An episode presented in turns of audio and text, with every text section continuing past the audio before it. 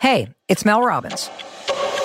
Let's cut to the chase. There is a change you want to make right now, but you're waiting to feel motivated. You don't need motivation. You've got me. You can change your life anytime you want. And when you're ready, the Mel Robbins podcast is here to help you with inspiration and simple science-backed tools to help you create a better life. Listen to me, and you'll feel motivated, all right. Listen and follow the Mel Robbins podcast on Apple Podcasts, Spotify, or wherever you listen to podcasts.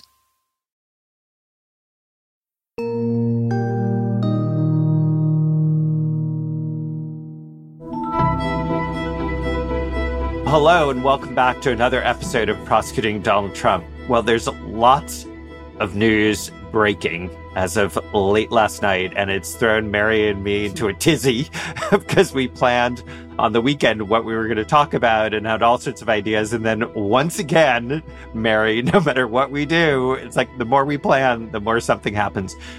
So there's a lot to talk about. Primarily, we're going to spend our time talking about Judge Cannon and what is happening in the Florida case, but we're also going to talk about the larger January 6th case, both Jack Smith's and in Georgia, and what the developments are there. And then finally, we'll address the ongoing disciplinary proceedings with respect to two lawyers as it relates to, not so much in and of themselves, but how, as it relates to the criminal cases and how we see that impacting one way or the other. Anyway, Mary, nice to see you. Same here. And I do want to say to the listeners, we really do mean it that we want to get your questions. And in fact, over the weekend, Andrew and I and the producers were talking about and picking questions to answer. And then, of course, news hits, new filings come in. And so it's not that we don't want to spend a whole episode on listener questions, but we also need to address the things that have recently happened. And I will say we oftentimes, in what we're addressing, even though it's timely and it's based on recent filings, is also responsive to listener questions. So we're not ignoring you. So true.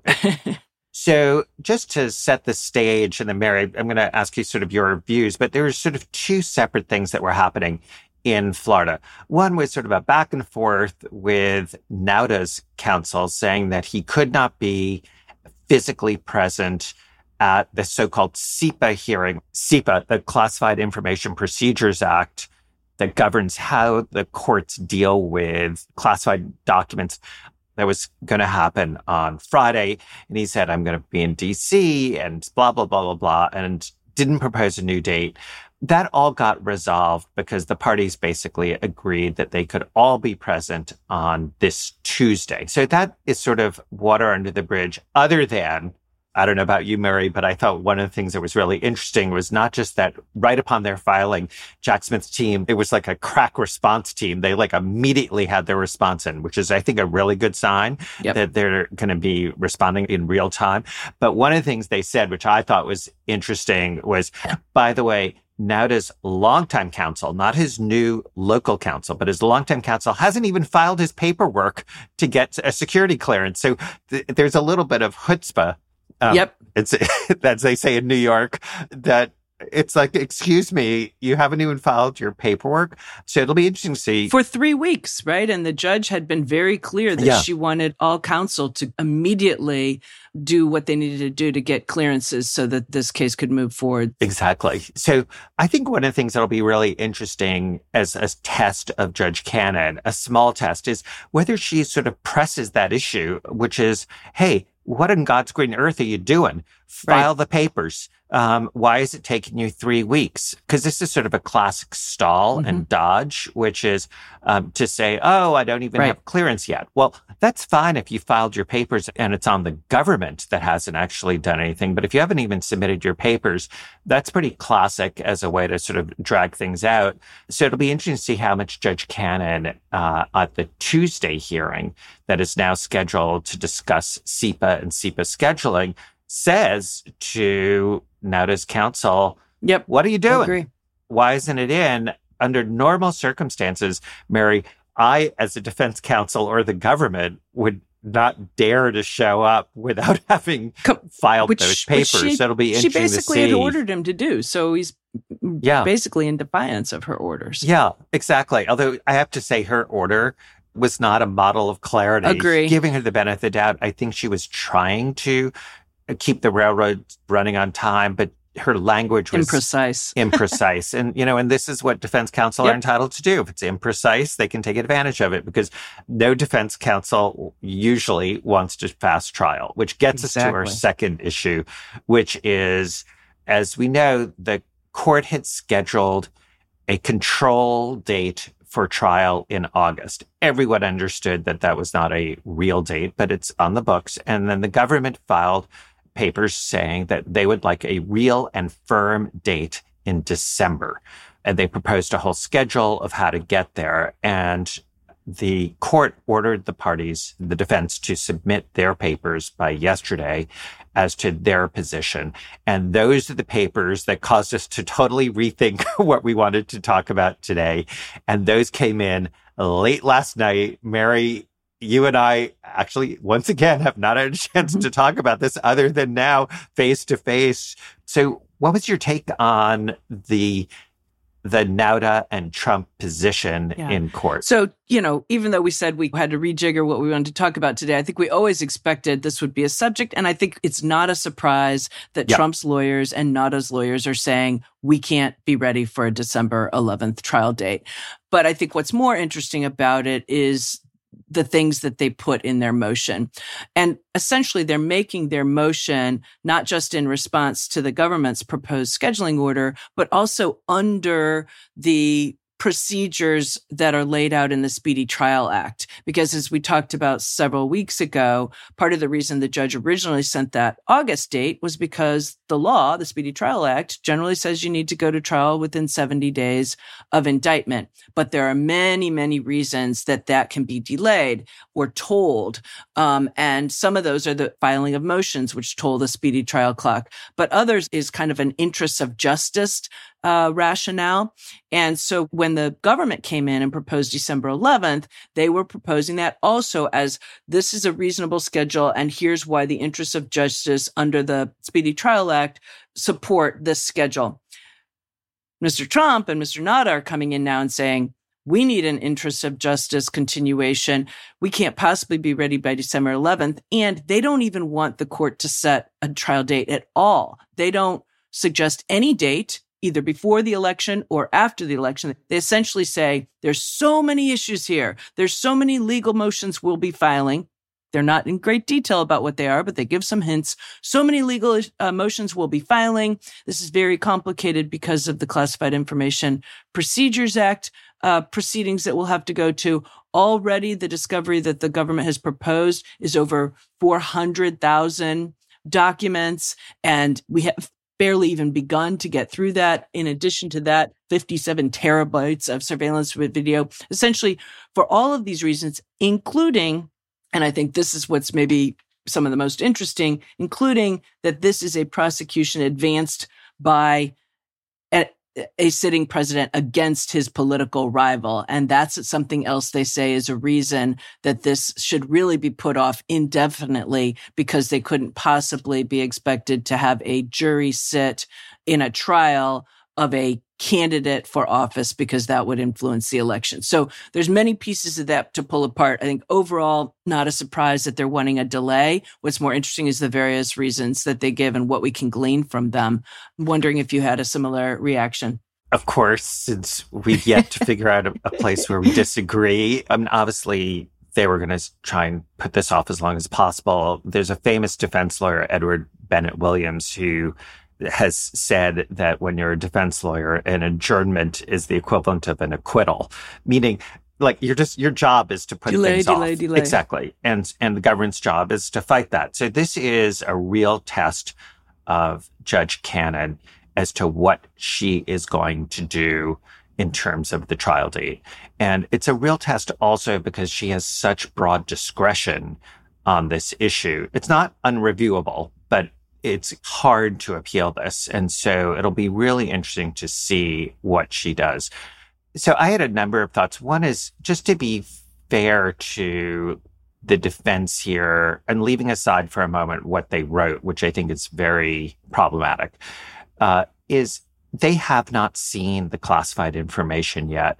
And to have to agree definitively to a time schedule when you don't know the scope of what you're going to see and what kind of arguments you'll have is a hard position to be in. And so I think it's not unreasonable to say whatever we agree to, whatever is set by the court has to be without prejudice to our coming back once we see that information, because there might be material there that causes us to have to rethink what the time frame is. That would probably be the most responsible thing. Including filing new motions, right? And things like that. Exactly, because they haven't seen all of that. So I do think that it would be a fair point. That's, of course, not what they said.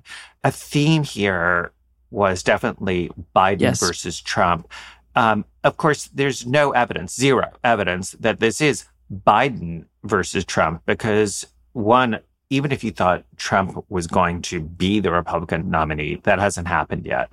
So that is a presumption. And there is zero evidence that Biden is responsible for this prosecution. In fact, he has said he had nothing to do with it. In fact, Garland didn't even bring this. It was Jack Smith, and Jack Smith brought it after a grand jury found that there was probable cause. Right. So that is sort of a false dichotomy.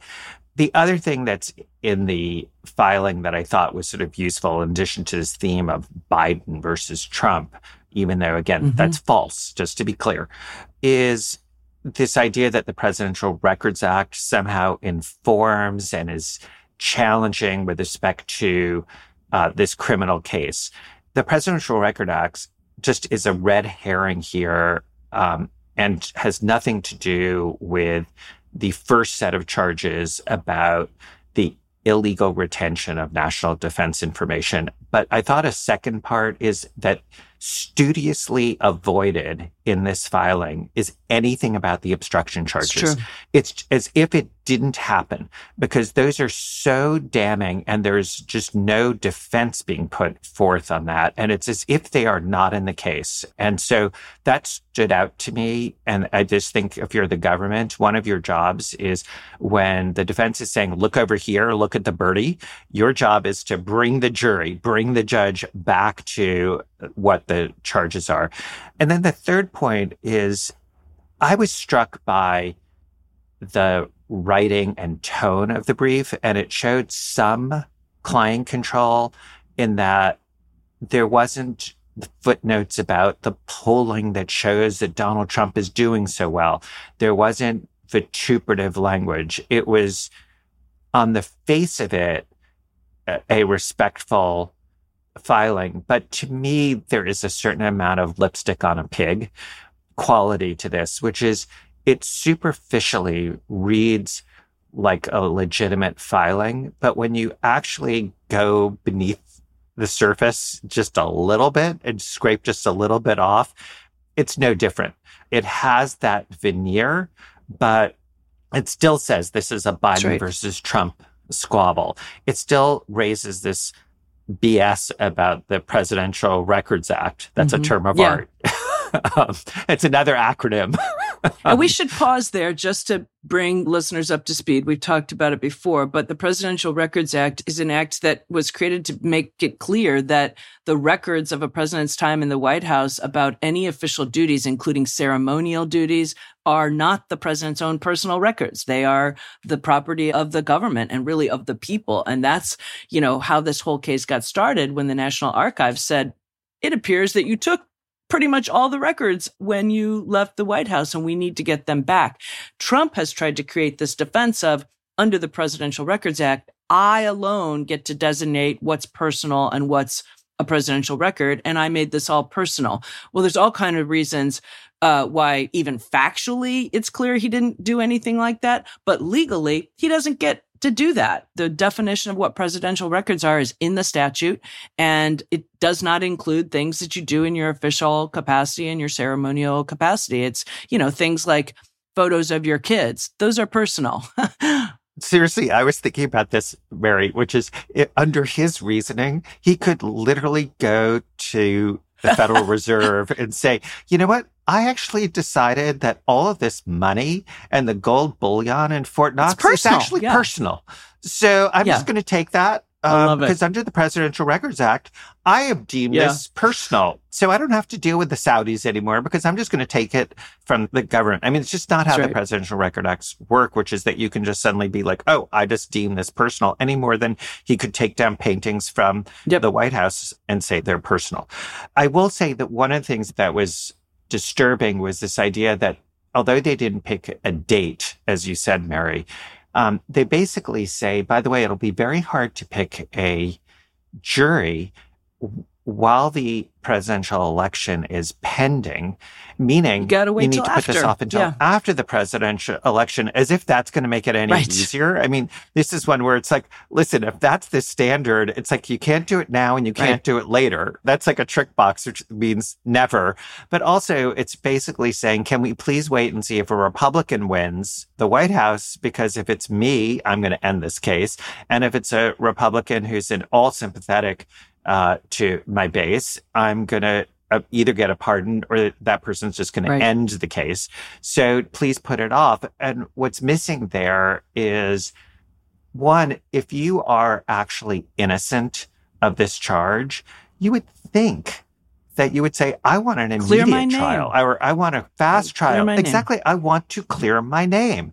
Now, he's a defendant. He's entitled to say, I want sufficient time to prepare. But I mean, it's so inconsistent with innocence and the idea that you are running for office and you want to be able to clear your name as opposed to run on being a victim, something, Mary, I know you've written a lot about. But to me, this is like, I never want my day in court because I rather just deal with my own made up facts and my own claim of being a victim rather than have the public see what the evidence is, and a jury see what the evidence is and then live with those consequences. And that, frankly, is what the American public is entitled to, so long as it's done consistent with the defendant's right to prepare for trial. And as we talked about before, there is a lot of preparation here. So it's not surprising or unfair that they feel like they need more time. But it also is a reality that Mr. Trump is using this as a fundraising mechanism. And for him, it's advantageous to be able to continue to say, I'm being persecuted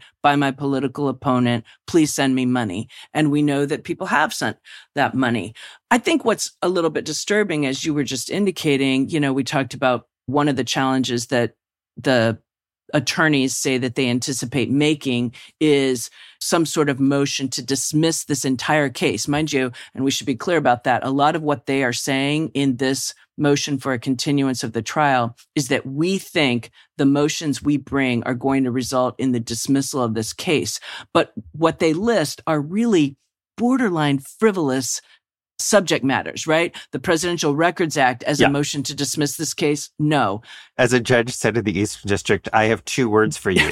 Denied. And then they also suggest that they're going to challenge the authority of the special counsel to bring this case. And so they're claiming there shouldn't be any quote unquote secret evidence introduced in this trial. This is a trial where more than 30 of the counts are about the mishandling of national defense information. Mary, I love this. You're accused of having top secret information, compartmented top secret information, and you're telling the judge, hey, we just want this all out in the public. So there's a lot of just BS-y type of claims in here, notwithstanding that I 100% agree with you. I'm a bad influence on you, Mary. And there's also some word salad in here, too, like very long sentences about needing, you know, time to develop further clarity as to the full nature and scope of the motions that will be filed and blah, blah, blah, blah, blah. So anyway, I think legit to say we can't agree to December 11th. We haven't even seen the classified information. We're just getting started on the discovery, but not legit to suggest that this is going to get thrown out of court on some of these baseless motions. Yeah, totally agree. So all eyes are on what is going to happen on the 18th at 2 p.m., which is the new SEPA scheduling conference date. Obviously, the judge could rule on the papers now with respect to the trial, but she could also hear from the parties next Tuesday, since there is a date to be heard. I do anticipate that the government will file something in response to this filing. What was filed late last night because that just seems that their MO is to be very much like, we are really on top of this. And there's another interesting piece of this, which is that essentially, one of the things that they're saying this motion to is that we're just too busy, all of us attorneys. We have so many other things, and there's such a huge volume here. And right now, there's only 2 attorneys signing for Mr. Trump and 2 for Mr. Nauta. And let's put aside Mr. Nauta for a minute, because if necessary, his trial could be split off from Trump's and done some other time. But you got to, I think, ask yourself, can a judge essentially say, you have to just get more attorneys, Mr. Trump? In a normal case, I'd say, no, a judge, you know, you can't sort of make a defendant incur the expense of additional attorneys just so that they can get through the discovery to go to trial faster. But it's interesting when you're talking about somebody like Mr. Trump, who is spending lavish amounts of money on many, many other things, and certainly has the capacity to hire additional attorneys, assuming any are willing to work for him. And a case like this is going to require it. So it's interesting to me, because talking about the volume of discovery and the inability to get through it sort of raises this question of, have you adequately staffed yourself up to defend yourself? And what amount of pressure is a judge willing to put on a defendant like Mr. Trump to do that? I think a judge has limited discretion on that. But I do think a valid counter argument for the government to raise is, it's not like this indictment took Donald Trump by surprise. This search happened in August of last year. So yes, there are specific things that are more recent, but I mean, my God, this isn't like you weren't thinking about your defense. I mean, Donald Trump himself gives a defense du jour. I mean, he's been thinking about this constantly, because he's had to come up with all sorts of cockamamie, another term of art, for a defense. More Prosecuting Donald Trump. All eyes on Judge Cannon in just a moment.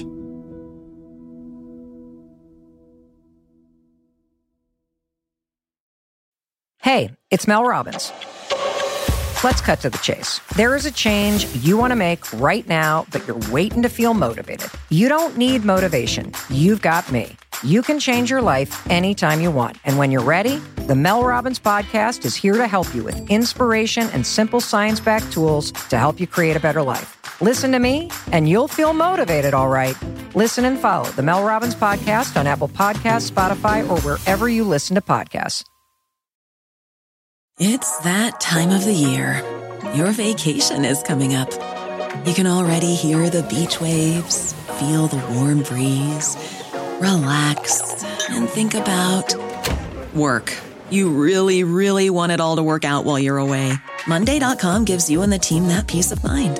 When all work is on one platform and everyone's in sync, things just flow. Wherever you are, tap the banner to go to Monday.com.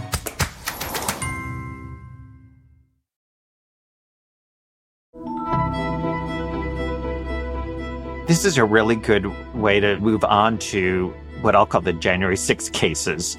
And we've talked a lot about sort of Jack Smith's case being the sort of broader and Georgia being the subset of what could happen with Jack Smith's case.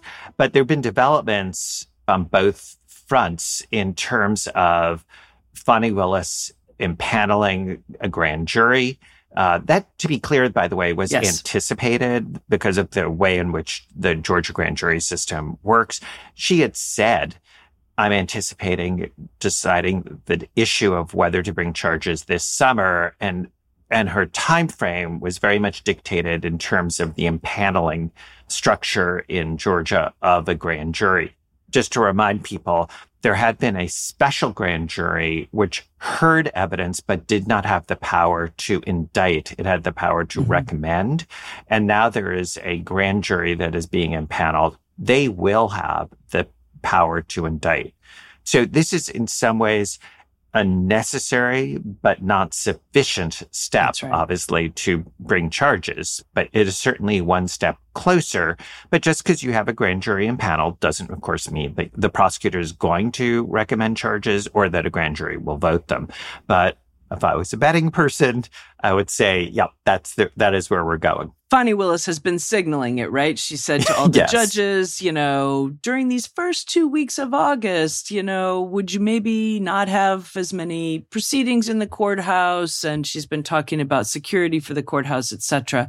One of the interesting things I think about this grand jury, the one that will have the power to indict, is will Fani Willis and her team put on actual witnesses to testify, or will they essentially read the transcripts of the testimony before the special grand jury? Because they've already amassed this enormous amount of evidence. And it is not atypical, just so listeners know. Sometimes you've been working, investigating a case in front of one grand jury. That grand jury expires. You have to start over with a new grand jury. And so you don't recall those witnesses in. You just read their transcripts. It's not the most fun thing to do, but it works. Yeah, it works. And you can actually say to the new grand jurors, if you want to hear from the witnesses themselves and you want to assess their credibility by having them come in, you can request that, and that can be done. And sometimes that happens, sometimes it doesn't. But it isn't required just because you're calling a new grand jury that you have to recall right. all of these witnesses. They can hear what's called hearsay evidence right. to bring that in. So again, we're going to be hearing from Fani Willis, according to her, probably sometime in August, which raises the issue of Jack Smith and his January 6th case. Just to be clear, my view is that he is going to subsume, if he brings a case, the Georgia allegations. My view is like, why would you leave out something that's very strong? And you could end up in a situation where you have federal charges that include some of the Georgia material and state charges that have the Georgia material. Just knowing Jack Smith, I just think he is going to, if at all humanly possible, want to bring his case at or around the same time. And part of that is that I think he's going to want his case to go first. And that's just not because, Mary, you and I, as former federal prosecutors, yep. always want your federal case to go first. But I think here, there's sort of an additional reason. You want the strongest case to go first. It's going to be much worse for Jack if he has to go to trial on a case which, for whatever reason, either is lost or has a hung jury. And so you'd want your federal case, which is strongest, to go first. And obviously, he could bring his case second, in the sense of he could indict it second and it still could right. go first. But it's just a better look if it's brought earlier than the state case to then say, well, this case was first in time, and so it should go first. And it's not totally clear to me that Fani Willis would even object to that as a yeah. way to proceed. One other thing before I turn it back over to you, Mary, is there's been some reporting which has driven me crazy, which is, oh, I think Jack Smith is just writing a report, and it's not clear that he's going to even indict. Well, look, I'm tea leaf reading just as much as anyone else, but that's not happening. I mean, as sure as I am sitting here, yes, he might write a report with respect to certain people that he decides there isn't proof beyond a reasonable doubt. But that is going to be something he thinks about down the road, not anytime soon. And for those people reading that in the press, that could be right. I strongly disagree. Yeah. Well, you know, this comes back to our view of one kind of a report is called an indictment. And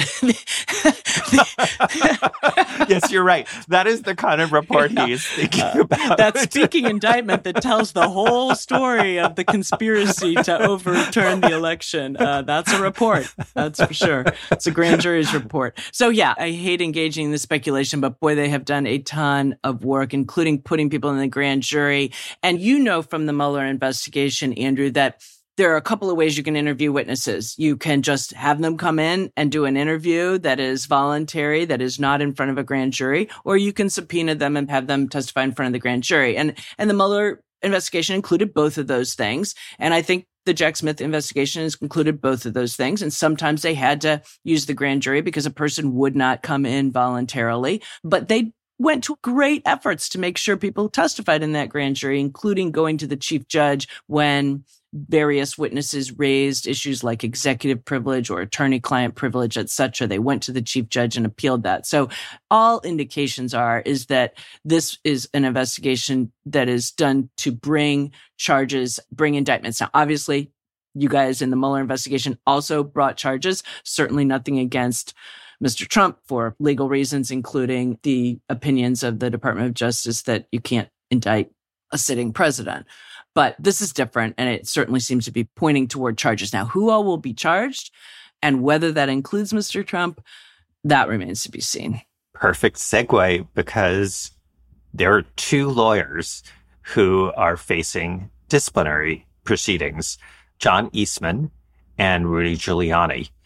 John Eastman, as people recall, was previously, I'd say, credentialed lawyer and clerked on the Supreme Court. And he had this theory that the vice president of the United States didn't have to count the certified election votes. And Judge Luttig, who, Mary, you have dealt with a lot, was counsel to the vice president and just said, absolutely not. But for legal reasons, for practical reasons, it just didn't make any sense that one person could do that. He was also, John Eastman, the architect, really, of the fraudulent elector scheme, the scheme to have the electors in the swing states go ahead and meet and vote for Trump and send those ballots to former Vice President Pence. And that was his, he was one of the main architects of that. Yeah. And that, to me, that was orchestrated by the Trump campaign down. So he's facing disciplinary proceedings. There was a hearing. There were witnesses called about that. That is pending decision. Rudy Giuliani is facing disbarment in not one, but two separate bars in D.C. and in New York. And the D.C. decision, that is, it's what I'll call a preliminary decision, is that they recommend that he be disbarred. And it's in connection with his conduct in Pennsylvania in bringing a fake election claim, and makes it absolutely clear, according to this opinion, that he engaged in misconduct and had no good faith basis for the claim and the relief that was sought. One of the things that I thought was really interesting and why this sort of relates to the case is not just because both of these lawyers could themselves face criminal charges for their conduct.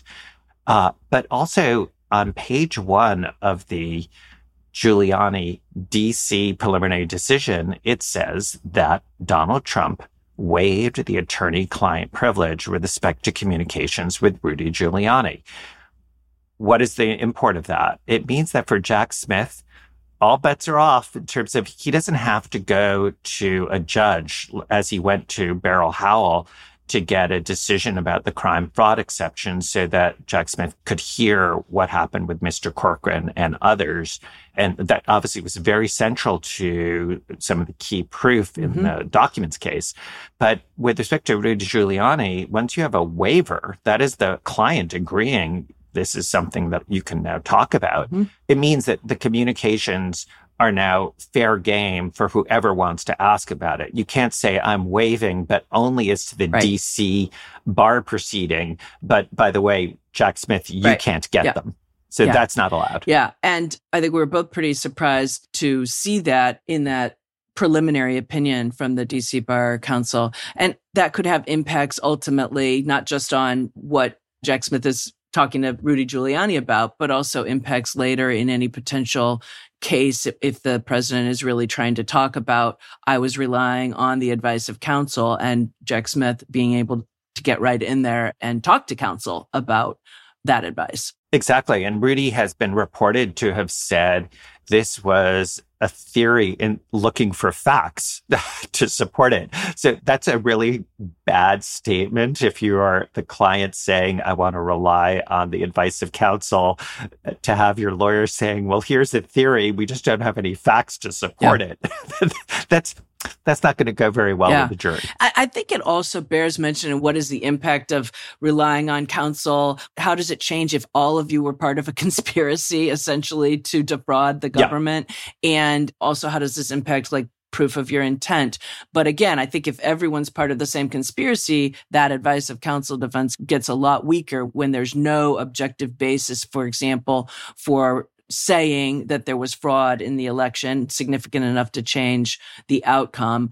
In other words, you can't manufacture fraud, seek advice from your lawyer, and then say, I didn't do anything wrong because my lawyer told me that I could keep saying that there was fraud in the election. So, Mary, that's free legal advice for everybody out there in case you're thinking of doing this. This is what you can't do. So, Mary, we're all going to be on tenterhooks to see the government's filing with respect to the trial date, their response to what happened last night, and then stay tuned with respect to Judge Cannon and what she does there. Big, big decision for her on what she does. Big test in terms of her objectivity. So this is, I think, the first real time that we will have an opportunity to see how she comports herself and whether she turned over a new leaf in this phase of the investigation. So can't wait to see that. And also can't wait to talk to you, Mary, about your take on what happens. So stay tuned. Till next time. If you've got questions, you can leave us a voicemail at 917-342-2934. 2934. Maybe we'll play it on the pod. Or you can email us at prosecutingtrumpquestions@nbcuni.com. Thanks so much for listening. We'll be back next week with much more. The senior producer for the show is Alicia Conley. Jessica Schrecker is the segment producer. Our technical director is Bryson Barnes. Bob Mallory is an audio engineer. Jen Maris Perez is the associate producer. And Rebecca Cutler is the Senior Vice President for Content Strategy at MSNBC. Search for Prosecuting Donald Trump wherever you get your podcasts and follow the series.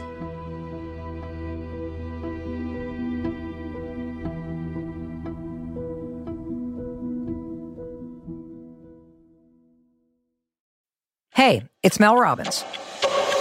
Let's cut to the chase. There is a change you want to make right now, but you're waiting to feel motivated. You don't need motivation. You've got me.